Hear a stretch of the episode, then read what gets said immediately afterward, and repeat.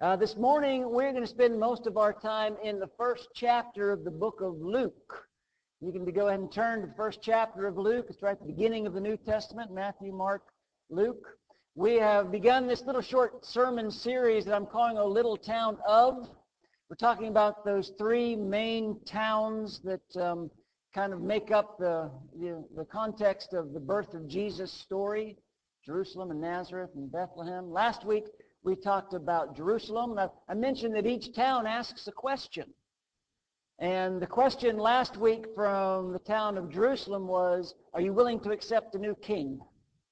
And if you'll remember, there were some there that said absolutely not.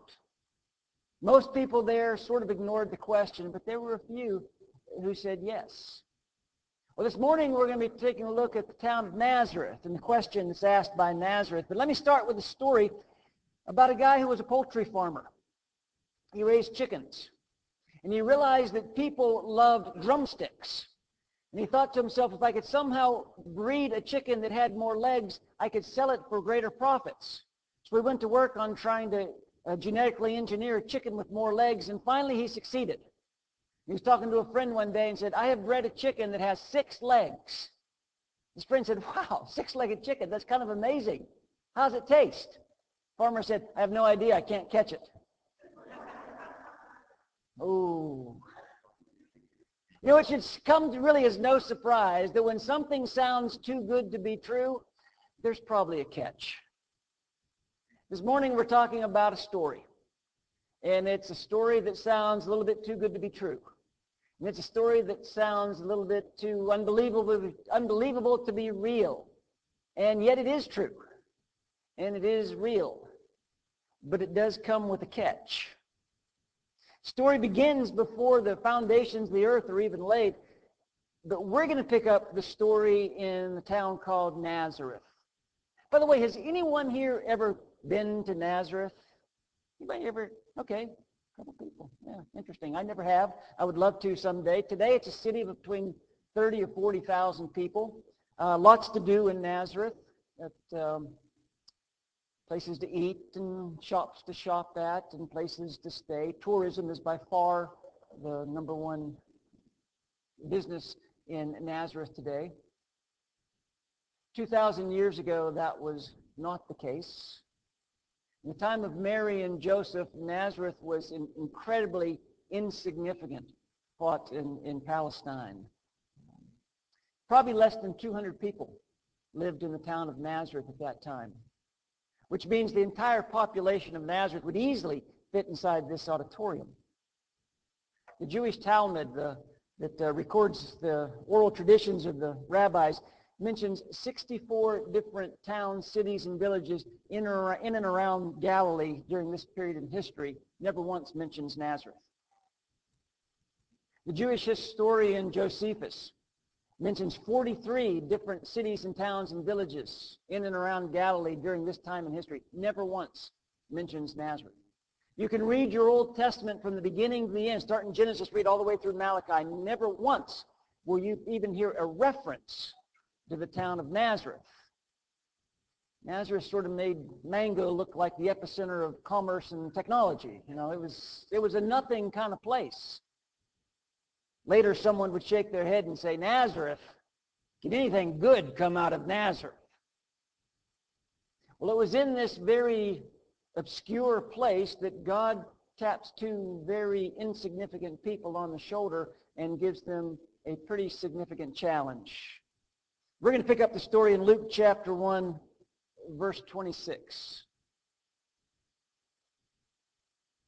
In the sixth month, God sent the angel Gabriel to Nazareth, a town in Galilee, to a virgin pledged to be married to a man named Joseph, a descendant of David.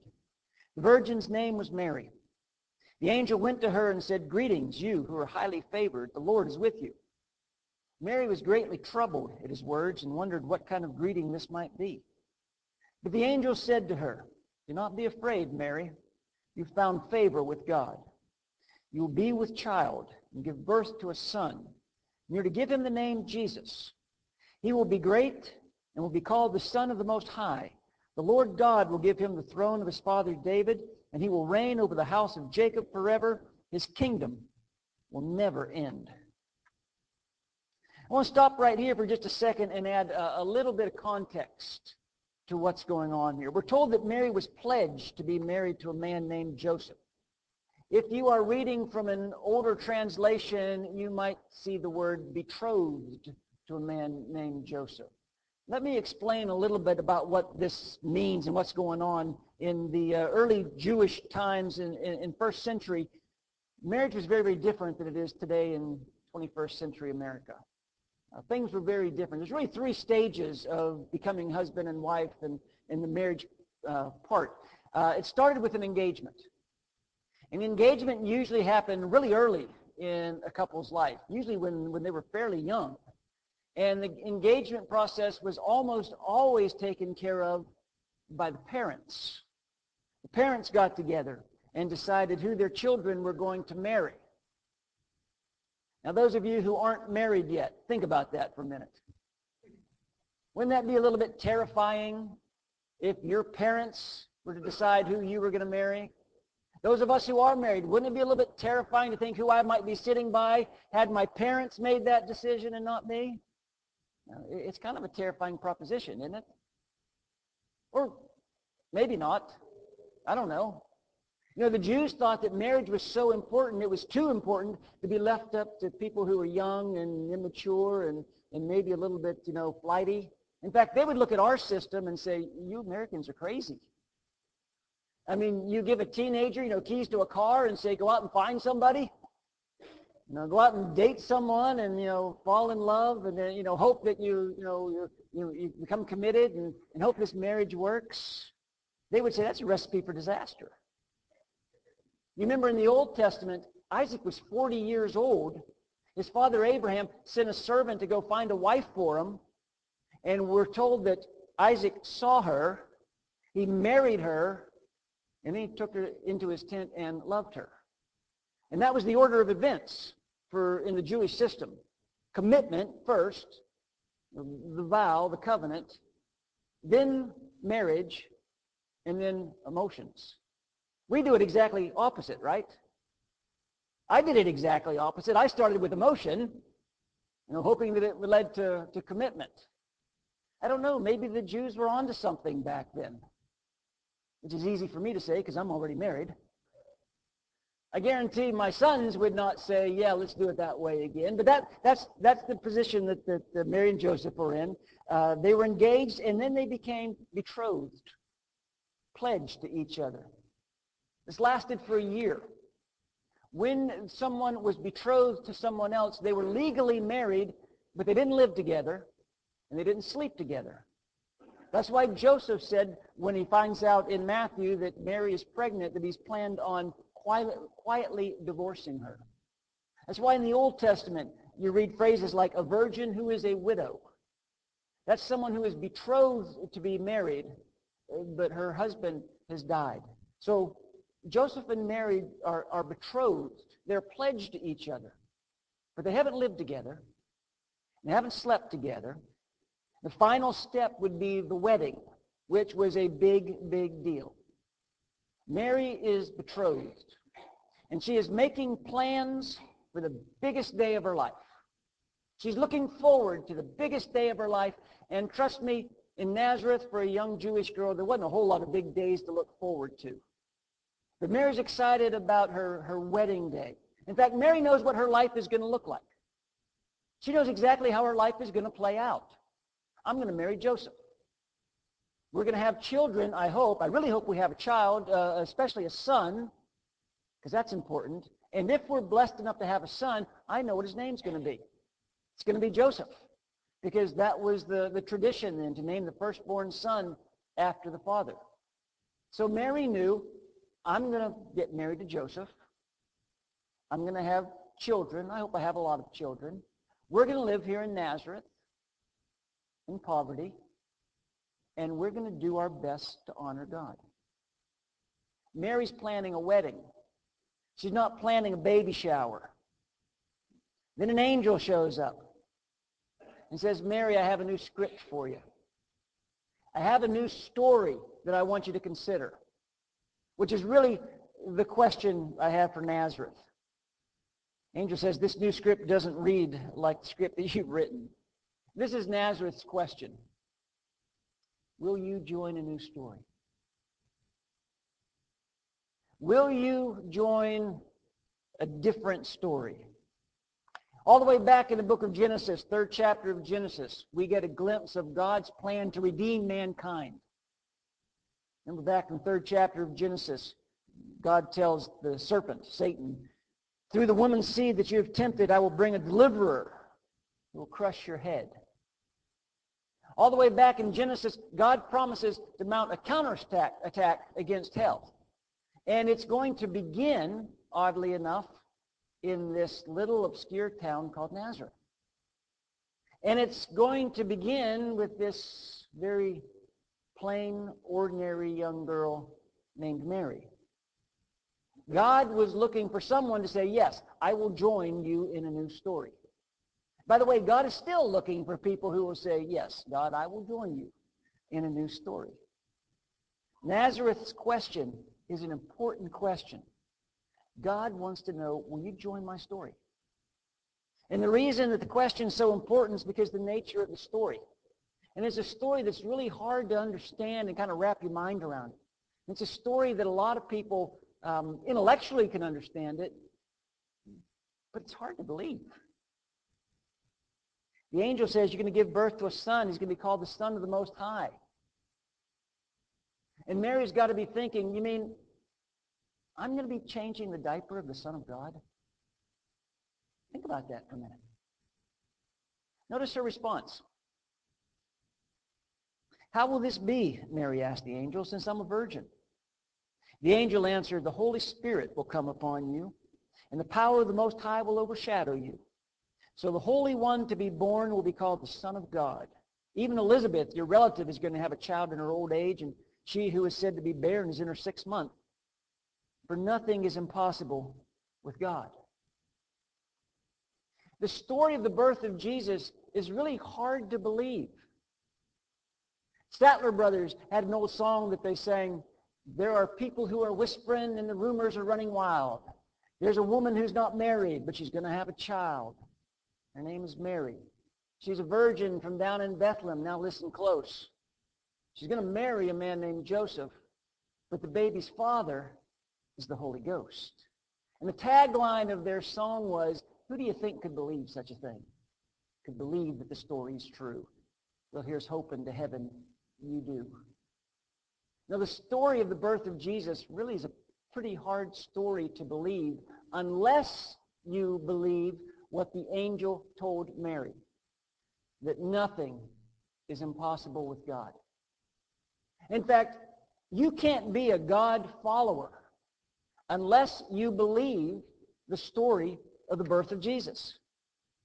John writes in 1 John chapter, chapter 4, verse 2, this is how you can recognize the Spirit of God. Every spirit that acknowledges that Jesus Christ has come in the flesh is from God. God's story involved pouring deity into humanity. There's no other story like it. There's absolutely no other story like it. It's a story that demands a response. It's a story that pulls you in. It's a story that keeps your attention. It's a story that, that challenges you. It's a story that stays with you. It's a story that causes you to, to make some kinds of decisions. Several years ago, a psychologist named Holmes came up with what he called the stress test. You've probably heard of it. Probably most of you have taken it. It was pretty popular several years ago. This guy had a scale that he um, assigned points to the things that you might be going through in your life to try to determine how much stress you were under. For instance, uh, getting married was 50 points. Losing your job was 35 points. Moving to a new town or city was 25 points. And he added up these points, and the, the scale was such that if you added up all the things you're going through in whatever season of life you were in, and your points equaled 200 or above, you needed to change your lifestyle. Because 200 points was kind of the line where he said, this is kind of what people are made to be able to handle.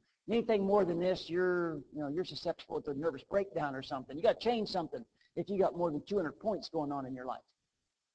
Well, somebody took his scale and applied it to Mary's life at this time in her, her, her history.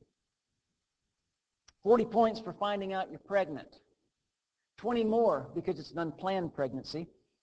More points for telling your parents and explaining it to your fiance. 50 points for throwing together a wedding. Points for traveling while you're pregnant.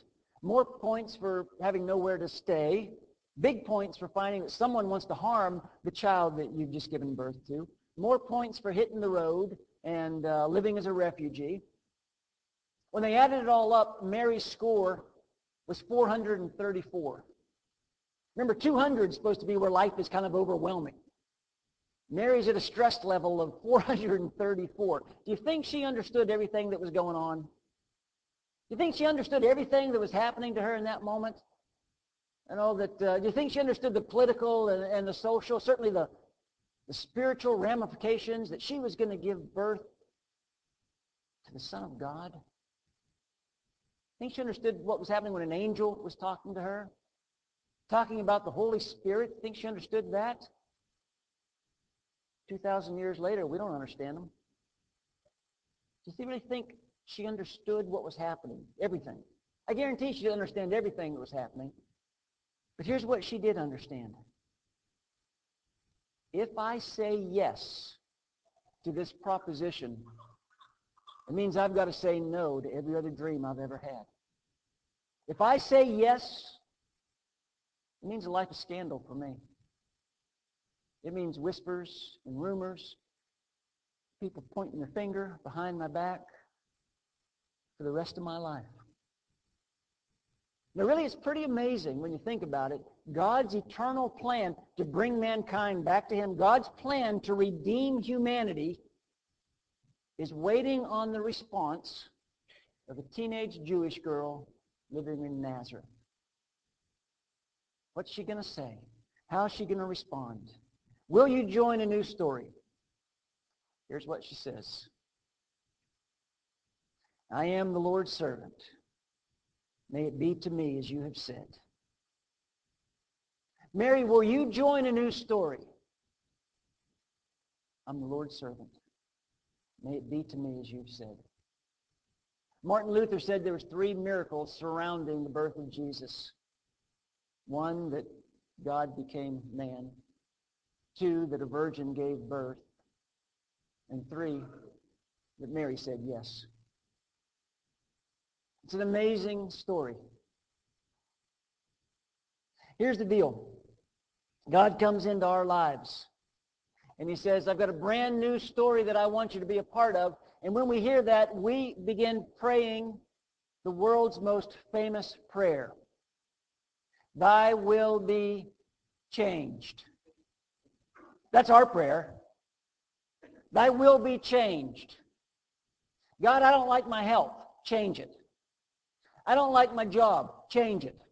I don't like my finances. Change them. I don't like my spouse. Change them. I don't like my children. Change them. I don't like my church. Change them.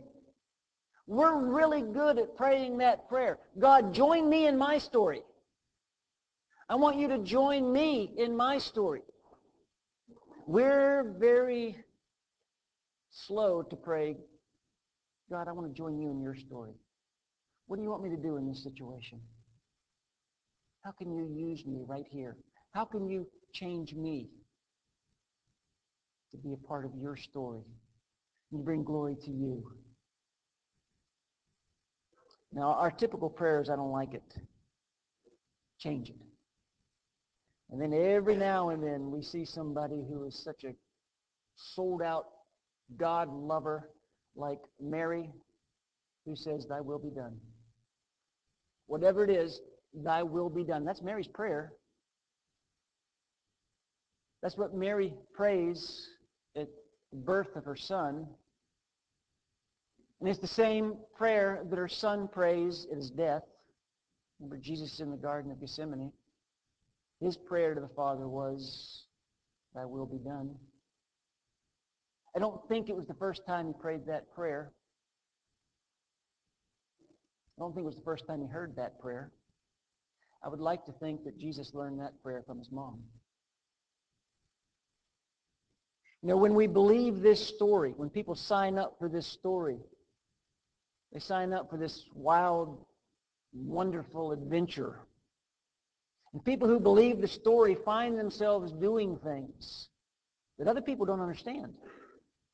People who believe the story of Jesus and want to be a part of that story find themselves living in ways that other people kind of scratch their head. Why do you do what you do? Why do you live like you live? Let me wrap up with one more story. True story. A man named Neville Thomas was a public prosecutor in the city of Atlanta. Had been for 15 years. It was his job to put the bad guys behind bars. Every now and then, he and his firm were asked to defend someone. And one particular instance, they were asked to defend a young man, 20 years old, who was uh, charged with first-degree murder. This 20-year-old fellow, a known drug user, bragged to a couple of his friends one afternoon, I'm going to go out and I'm going to blow away the first person I see. He walked out on the streets of Atlanta, saw an 18-year-old high school student walking towards him. The young man had a backpack slung over his shoulder, was carrying a musical instrument in a case. This 20-year-old guy said, what's in the case? Not wanting to have a confrontation, the high school student just walked on by, at which point the other fellow took out a handgun and shot him in the back and killed him. How do you defend someone like that? There really is no defense. Couldn't say that he didn't do it. Couldn't say that it wasn't premeditated. The young man was uh, guilty, found guilty of first-degree murder. At the sentencing portion of the trial, the victim's parents, or victim's family at least, were allowed to speak. And the mother of the young boy who was murdered stood up and faced the, the young man who, who murdered her son. And she said, today you need forgiveness from two people. You need forgiveness from the mother of the boy you killed. And you need forgiveness from God. I am here today to forgive you. The courtroom was stunned. The young man sat at the table just kind of smirking like, I don't care what you say. I don't care what you think. At which point that mother turned and walked over to where his mother sat in the front row of the courtroom. She looked at his mother and she said, your son killed my son. You don't know me. You didn't know my son. But today we both share a tremendous loss. Me, the mother of a child who was senselessly killed. You, the mother of a child who did the killing. And I don't know which of us bears the greater burden. At which point she leaned over the small rail that separated them and hugged the mother of the boy who killed her son.